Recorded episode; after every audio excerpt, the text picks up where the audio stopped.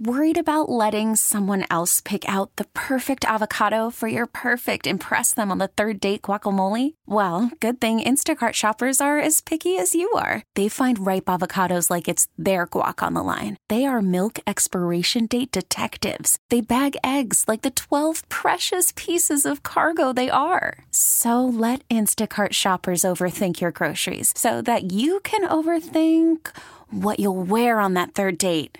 Download the Instacart app to get free delivery on your first three orders while supplies last. Minimum $10 per order, additional term supply. Presented by T Mobile, the official wireless partner of Audacy Sports. With an awesome network and great savings, there's never been a better time to join T Mobile. Visit your neighborhood store to make the switch today. The big talk today is in the NFL where many, many, many players of varying levels of accomplishment and prominence have taken to Twitter to essentially say, hey, owners, we need our health and safety protocols here. I'll just read the one I'm looking at here Duane Brown, former Texan tackle, now Seattle Seahawks, been around the league a long time. Crazy to hear the NFL is not following the recommendations of their own experts regarding player health and safety. How does this even make sense? I want to play football, but we need the NFL to create a safe work environment for us. Hashtag we want to play. And all these tweets, for the most part, hashtag with we want to play. So with that, bring on my next guest. He covers the NFL for CBSSports.com. Jordan Dajani joining me right now on CBS Sports Radio. Jordan, it's great to have you on the show. How are you this afternoon? Hey, Sean, thank you so much for having me on. I'm doing well, and congratulations on the new time slot. Yeah, man, I'm I'm uh, I'm excited. It's uh, you know to change things up a little bit, and as a morning host Monday through Friday, afternoons on Sundays work out better on evenings. So I appreciate the kind words, my man, and I appreciate you coming on with me here. I, I want to ask you about these tweets. At the end of the day, the tweets really only matter if it spurs some sort of action. And I'm just curious, in your mind, as you're watching this unfold, what do you think the owners are thinking right now as they watch this particular chess move by the players?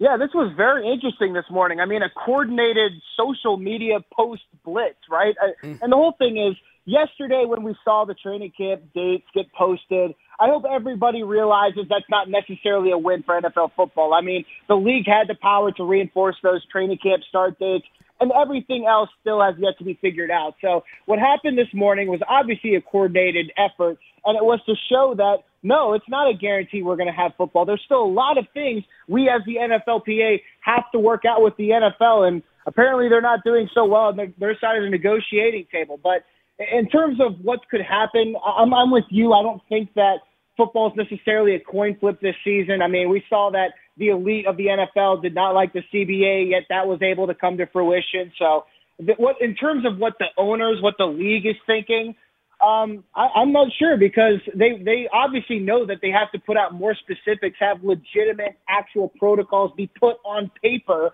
if they want to conduct the season in the in the safest way possible. So they still have some time, and when I say some time, really just a few hours to kind of get everything done. And I'm just going to be cautiously optimistic at this point.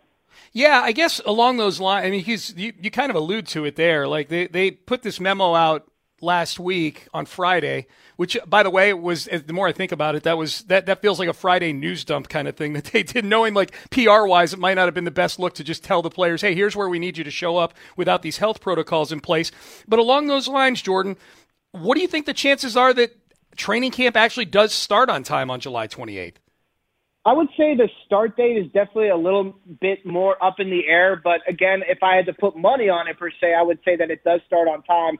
I hmm. think that the NFL obviously has to put some more safety protocols, as we already mentioned. I mean, the acclimation period is big. Eh, you know, something that could lead up to the start of training camp because not all these players are having off we off-field uh, workouts with each other like Tom Brady and the Buccaneers, right?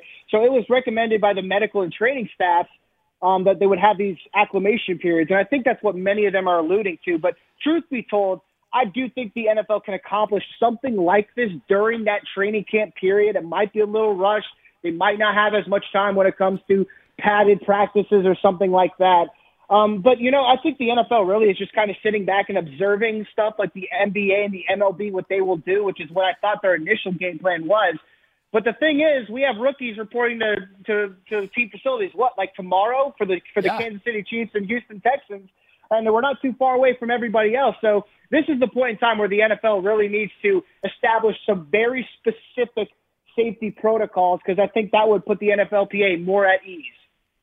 Jordan Dajani, CBSSports.com, joining me, covers the NFL. I wonder if players, Jordan, it's funny you bring that up, that acclimation period. It got me thinking.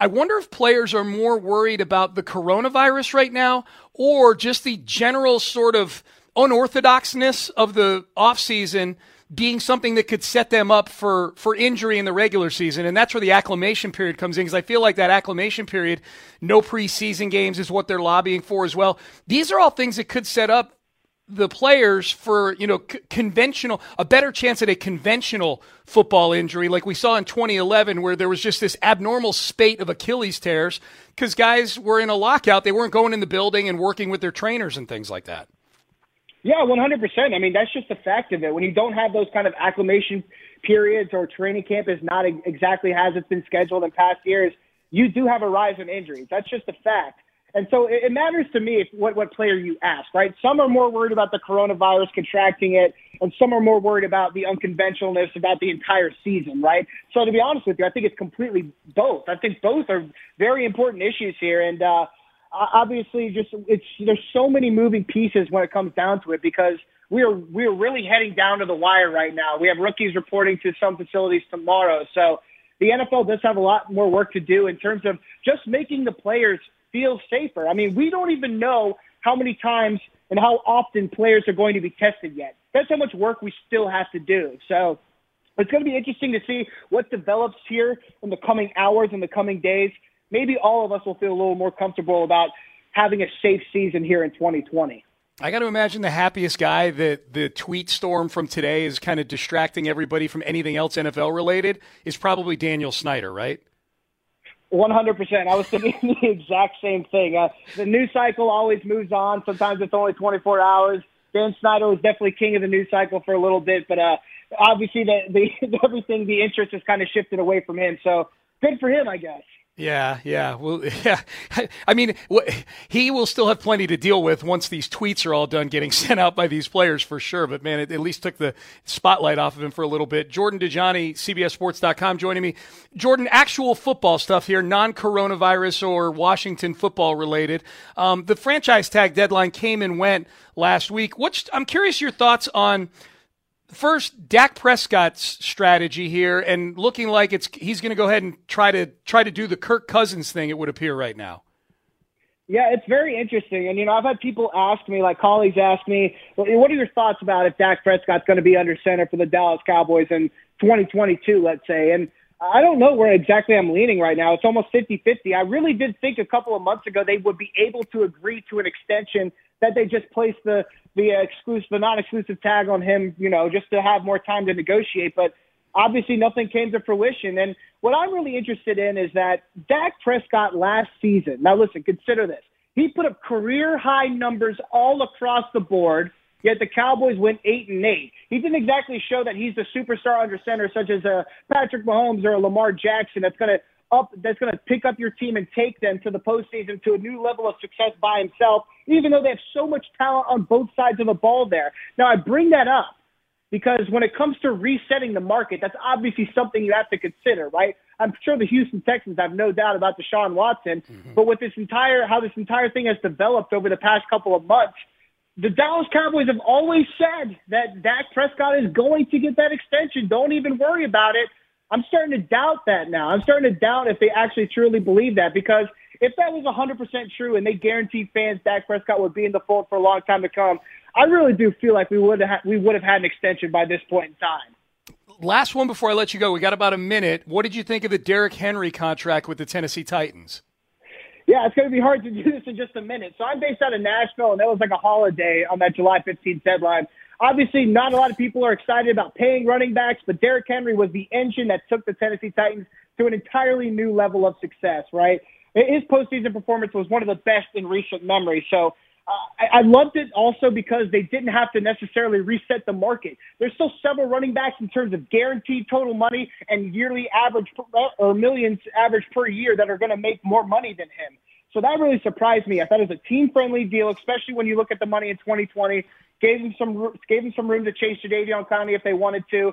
Also gave him that kind of long term security that he was looking for. So I considered it a win win. There you go. Jordan Dajani. You can get him on Twitter at Jordan Dajani. D A J A N I is how you spell his last name. And you can get his work on CBSSports.com. And his bio says fiery sports radio guest. And Jordan, you lived up to the hype. You were fiery, my man. I appreciate you. I appreciate you jumping on. And hopefully next time you and I talk, we'll have actual football to talk about. 100%. Thank you so much. You have a good show. All right. This episode is brought to you by Progressive Insurance. Whether you love true crime or comedy, celebrity interviews or news, you call the shots on what's in your podcast queue. And guess what?